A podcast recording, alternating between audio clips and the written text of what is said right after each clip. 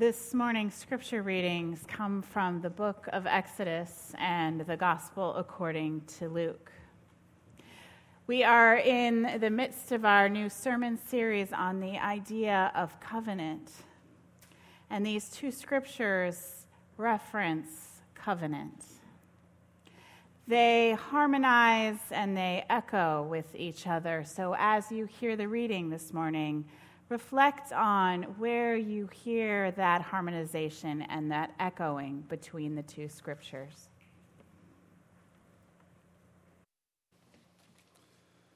The scriptures are from the Torah, if you will, Exodus 24, 3 to 11, and from the New Testament, Luke 22, 14 to 20, and both are from the Common English Bible.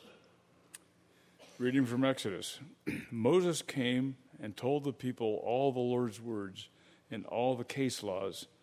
All the people answered in unison Everything the Lord has said, we will do. Moses then wrote down all the Lord's words. He got up early in the morning and built an altar at the foot of the mountain. He set up 12 sacred stone pillars for the 12 tribes of Israel.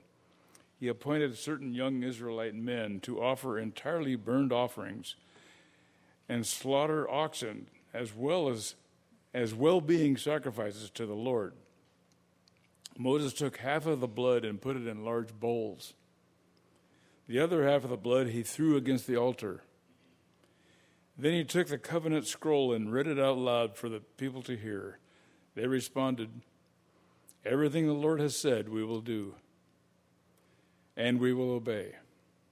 Moses then took the blood and threw it over the people. Moses said, This is the blood of the covenant that the Lord now makes with you on the basis of all these words. Then Moses and Aaron, Nadab and Abihu, and 70 elders of Israel went up and they saw Israel's God. Under God's feet, there was what looked like a floor of lapis lazuli tiles, dazzlingly pure like the sky. God didn't harm the Israelite leaders, though they looked at God and they ate and drank. And reading from Luke When the time came, Jesus took his place at the table, and the apostles joined him. He said to them, I have earnestly desired to eat this Passover with you before I suffer. I tell you, I won't eat it until it is fulfilled in God's kingdom. After taking a cup and giving thanks, he said, Take this and share it among yourselves. I tell you that from now on I won't drink from the fruit of the vine until God's kingdom has come. After taking the bread and giving thanks, he broke it and gave it to them, saying, This is my body, which is given for you. Do this in remembrance of me. In the same way, he took the cup after the meal and said, This cup is the new covenant by my blood, which is poured out for you. The Word of God.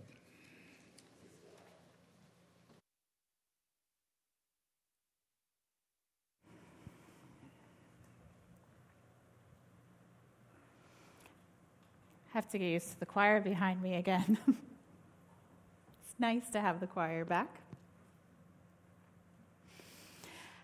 Have any of you here ever given blood, been a blood donor? Yeah, a lot of you. Uh, maybe they came to your office, you gave your blood, you got your juice or your cookie, you got a sticker that said, I donated, and then you got to walk around feeling like a hero for the rest of the day. We know that to give blood is to give life.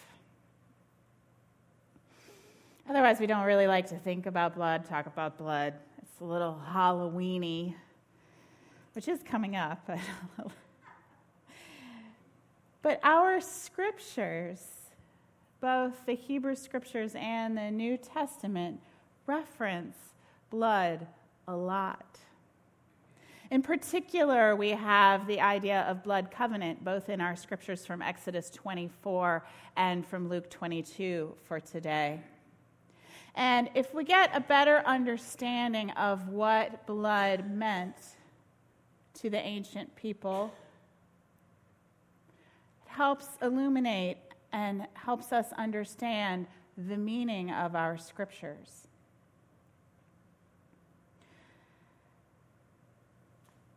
In the ancient world, there was a concept of blood covenant that was well known. Its background that the ancient Hebrews would have just known what it meant. And for us, knowing something about what it meant to ancient people helps us have a better understanding of what the scripture means to us. There is a book called The Blood Covenant. It's by an author named H.C. Trumbull. It's very old, it's from 1887. But it is a seminal work on the idea of blood covenant. And what Trumbull did is collected stories from around the globe, various different cultures, on the practice of blood covenanting. And I will give you a brief summary of this book and the idea that he describes of blood covenant. Cultures across the globe, even now, but especially in ancient times, recognized that blood is life. And that because blood is life, blood belongs to the author of life. The author of life has different names in different cultures, but we call the author of our lives God. And people understood that the commingling of blood equaled the commingling of life. If you entered into a blood covenant, you entered into a compact with another person that said that you were ready to lay down your life for that friend. There are various ways described in the book for this blood covenant to come together, to happen. Um, but if you've seen a movie where the characters cut their palms and smush them together, that's the basic idea this blood brotherhood this commingling of blood, commingling of life, this agreement that you are now as close as close could be, and you are ready to lay down your life for your friend.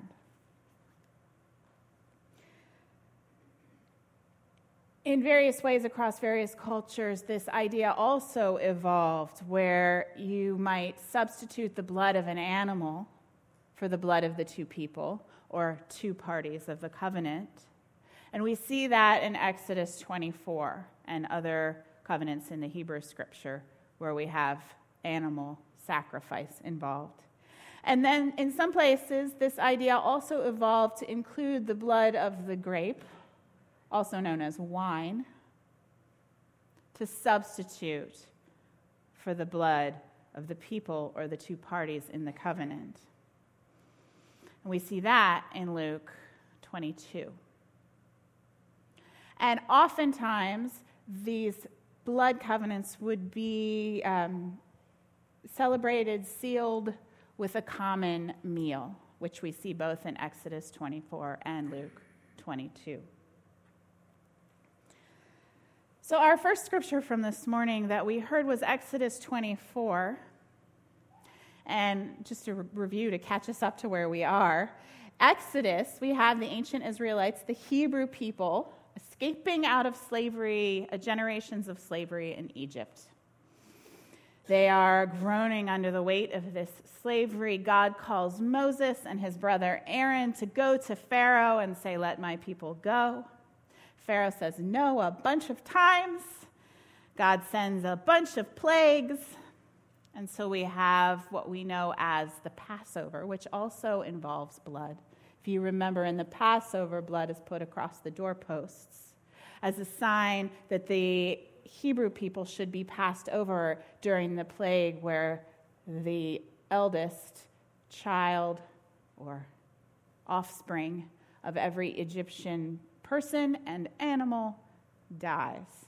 The Hebrews are spared this plague and Pharaoh lets them go. They escape across the Red Sea or the Reed Sea, depending on your translation preference, into the wilderness, where they wander around and land at the base of Mount Sinai with Moses And in Exodus 19, which Kent talked about last week, God initiates a covenant with the Hebrew people in the wilderness. In Exodus 20, Moses goes up the mountain, receives the Ten Commandments, and in 20 to 23, we get a description of other guidance, commentary, instructions for life as a covenant people given to Moses by God. And then in Exodus 24, Moses comes back down the mountain to the people and tells the people all of God's words. And the people say, Everything the Lord has said, we will do. They understand that God has initiated a covenant with them. God has chosen them, set them apart to be a holy people. And they have an obligation that goes to live a covenant life together. And in order to symbolically show that they understand and accept this covenant that God initiates, they have a religious ceremony. And their religious ceremony included preparing sacrifices, animal sacrifices, and collecting the blood of these animals. The blood was recognized as the life. There is a verse in Deuteronomy that recognizes the blood is the life. That's why we don't often, uh, why they drain the blood of the animal and don't eat it. The blood is the life. Moses separates the blood into two halves, and the first half he throws on the altar. This was customary. My read on this is that, is that this practice is an acknowledgement that blood is life and it belongs to God as the author of life. And then Moses reads what we now call the Book of the Covenant, all those regulations and um, words that God speaks to him about how to live life as a covenant people. He reads this to the people, reminding them of their obligations to God in this covenant. And the people respond everything the Lord has said, we will do and we will obey. And then Moses takes the second half of the blood collected in bowls and throws it on the people, saying, This is the blood of the covenant the Lord now makes with you on the basis of these words. So, this covenant God initiates, and God's words are the words of the covenant. The blood symbolizes for the people the acceptance of their commitment. They recognize that God has redeemed them from slavery, chosen them as a holy people set apart. This is a privilege. But with this privilege, they are set apart for the task of being a priestly kingdom. They have an obligation then with the privilege to follow the Ten Commandments and the other guidelines and instructions to live as a covenant people. And if we remember the idea of the ancient people that the blood covenant ties two parties together, they have now symbolically been bound. The blood has been thrown across all of the people.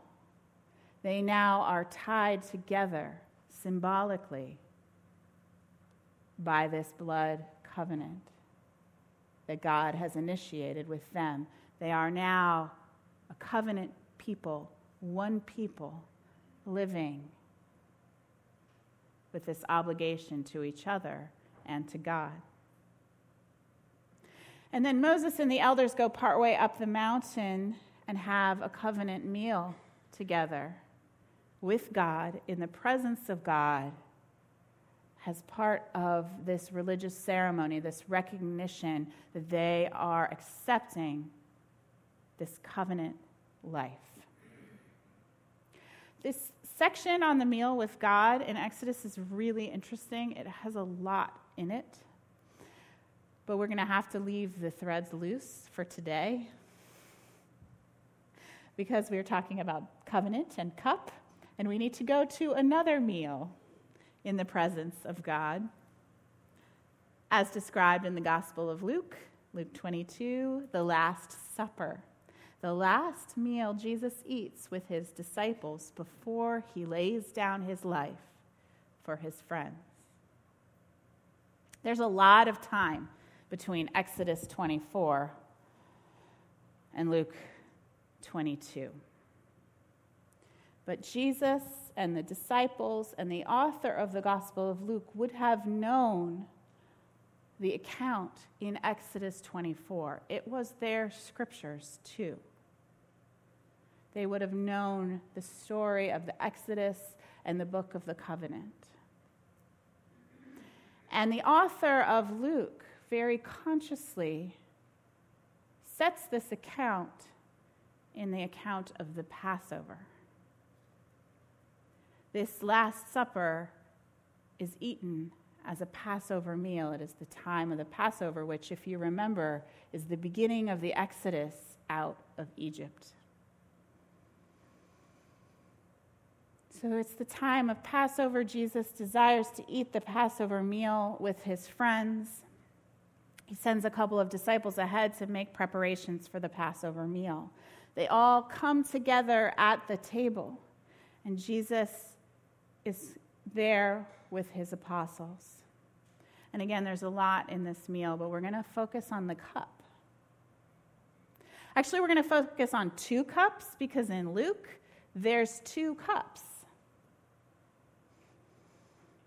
which is a scholarly puzzle. Why are there two cups in Luke and only one cup in other accounts?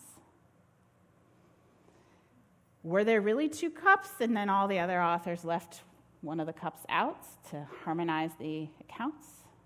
Did Luke remember differently than the others? I don't know. There's a lot of questions around these two cups. But I speculate that Luke gives us two cups because Luke is echoing Exodus, where there are two portions of blood in the blood covenant. And we have the first one, which is an acknowledgement of God as the initiator of the new covenant, which is in Exodus the blood on the altar. And then the second half is the sign and the seal of the covenant acceptance on behalf of the people. So in Luke, Jesus takes the first cup and he gives thanks to God, acknowledging God as the initiator. And he gives the cup to his disciples and says, Take this and share it among yourselves. I tell you from now on, I won't drink from the fruit of the vine until God's kingdom has come. Letting the disciples and us know God's doing something, God's initiating something new. And in sharing the cup, they are sharing their common life in God. And then the second cup Jesus takes, and he says, This cup is the new covenant by my blood, which is poured out for you. You is plural here. You all at the table, poured out for you all. Acknowledging, if we remember the ancient idea that a blood covenant is to be ready to lay down your life for your friend. Jesus is acknowledging that he is ready to lay down his life for his friends, an acknowledgement of what is coming next.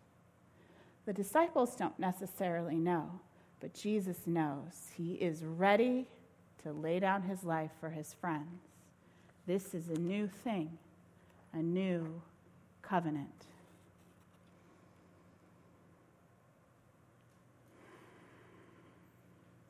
It's a long time from Exodus 24 to Luke 22 to us. We are followers too, disciples of Jesus Christ as well. This new covenant that Jesus initiated initiates us too, brings us in as a covenant people. And we too celebrate the Lord's Supper, remembering the Last Supper.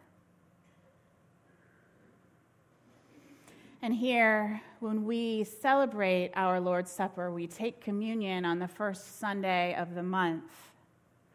One of the things that we remember when we take the cup is that we accept and participate in covenant life with each other and with God. When we receive the cup, we are reminded that Jesus has laid down his life for us. In echoes of Exodus, he has redeemed us from slavery to sin, made it possible for us to live lives freed from bondage. And when we accept that God in Christ initiates covenant life with us, we accept and promise that we will try to live with God's help up to the obligation of our common life in Christ as a covenant people to live together as a community of people of God. The Israelites, in between the two, heard the book of the covenant, this reminder of the Ten Commandments and all the rules, the recitation of the covenant, and the principles of living as a covenant people. Jesus distilled all of what came before in a few simple sentences for us, which we are very familiar with, which is to love the Lord your God with all your heart, mind, soul, and strength, and to love your neighbor as yourself our covenant instructions. Short, not easy. And we too have the remembrance and the recitation of the covenant every time we come to worship, every time we receive communion. We remember that we are too called to be a covenant people. And we are to ask God to help us live our lives that way. The good news for us, the good news for us is that nobody will throw blood on you as you come to worship this morning. No, that is not the good news. That is a bad joke. I also had another bad joke about, because I started with blood donation, about Jesus as the ultimate blood donor giving his life for us. Could not quite tie that one together because it's true. Jesus is the ultimate blood donor with the recognition that blood is life. He gave his life for us, he laid down his life so that we might be freed and we might live in that grace as a covenant people. Thanks be to God. Amen.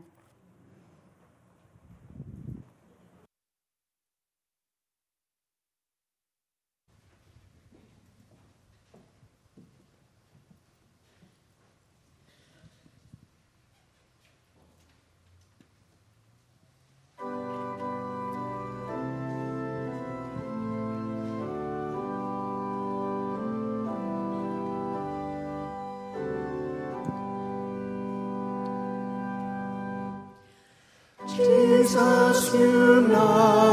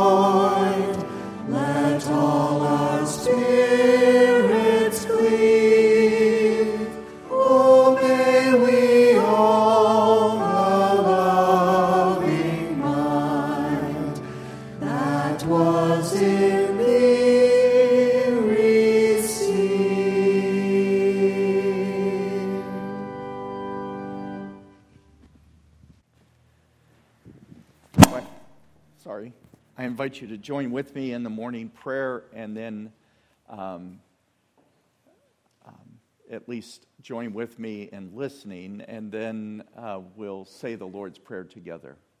Let us pray.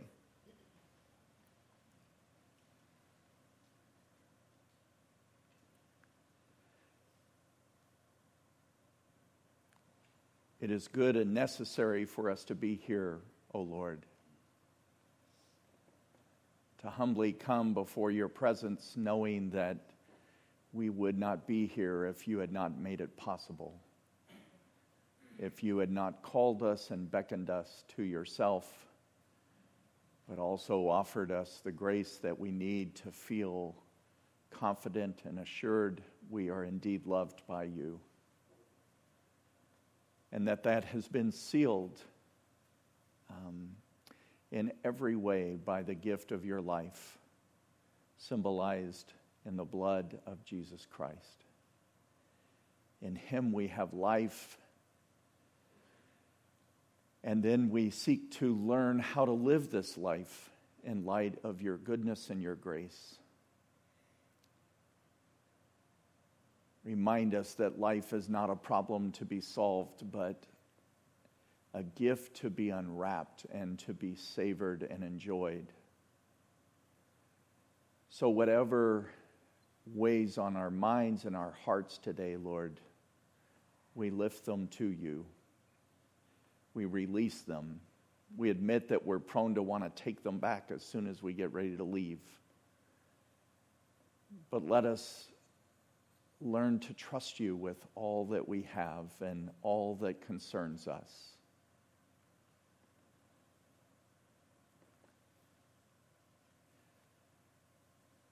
We pray for peace in the Middle East, particularly as tensions rise between um, Arab nations and accusations back and forth between Saudi Arabia and Iran. We pray for peace and, and settlement of how to govern the people of Israel after the elections and forming a government that will, that will be um, for the good not only of those people who call themselves um, Jews, but also for the Palestinians who are their neighbors, whose land they, they share. Lord, may there be a, a way for each family and each group to flourish and prosper. And we pray for all the young people who mobilized this past weekend out of concern for our planet and its health and its endurance. Lord, may their concern be our concern. May we not only look at legislation that will help us curb some of our practices that um, that affects the vitality of our planet, but also may we show the respect that um, we don't use up what is ours, but we keep mindful of the fact that this world belongs to you. And for generations to come, we want it to be a place where we um, benefit from its gifts, but also um, understand that it too is responsive to your will in this world. May all of creation, including those of us who care for it, worship you by how we live. And then, Lord, when it comes to the interactions of people we spend time with on a daily basis or weekly, um, those whom we're related to um, by birth, and those whom we call family out of inclusion. Teach us where we need to be more attentive and where we need to say things that will right wrongs and restore relationships. When we need to offer forgiveness, when we need to ask for it. Help us have courage, knowing that we are loved by you and that you call us to, um, to be loving and to be vulnerable in a way that we know the good will prevail. Lord, in all these ways, we want to live the life you've called us to and the life that you taught us how to pray, saying, Our Father, who art in heaven, hallowed be thy name. Thy kingdom come, thy will be done, on earth as it is in heaven. Give us this day our daily bread, and forgive us our debts as we forgive our debtors. And lead us not into temptation, but deliver us from evil. For thine is the kingdom, and the power, and the glory forever. Amen as we prepare to present our tithes and offerings, I also want to call attention to um, a blurb in the, in the newsletter describing the group that is about to go to Rwanda next month in the middle of October, toward, yeah, I think it's October 18th, the departure time. Um, that group is still in need of about $10,000 to cover the cost of their trip. And so those of us who intended to give, and I count myself as one of them and have not done so yet, now's the time. Okay, that's all I wanted to say. It would be wonderful for us to contribute to their uh, engagement of serving uh, the children um, of Rwanda or the school of Rafiki where they're going to serve. And now let us present our, our, our gifts to God as a response to God's love for us and a reminder that all good things come from God. Would the ushers please come?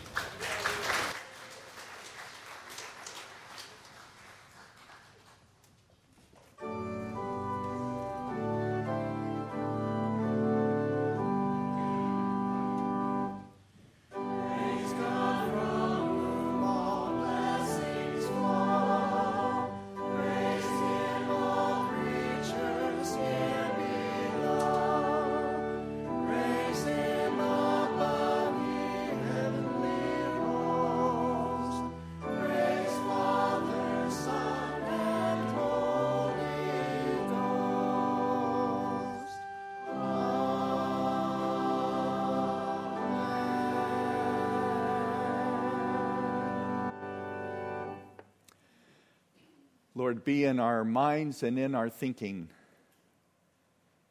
be in our feet and in our doing, be in our hands and in our serving, be in our hearts and in our giving, that all that we have and all that we are might honor your blessed name. Amen.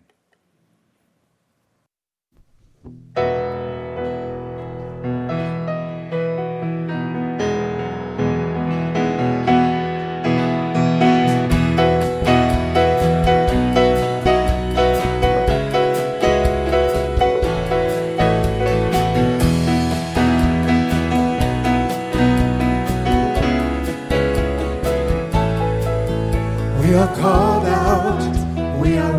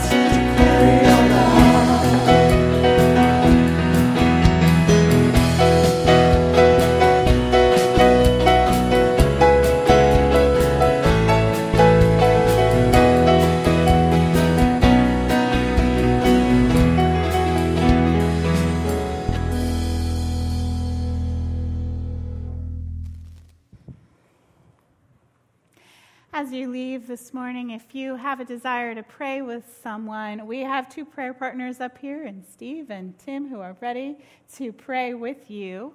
You're invited to come forward. Go now in peace to love and serve the Lord. And as you go, may the peace of our Lord Jesus Christ, the love of God, and the communion of the Holy Spirit be with you all. Alleluia. Amen.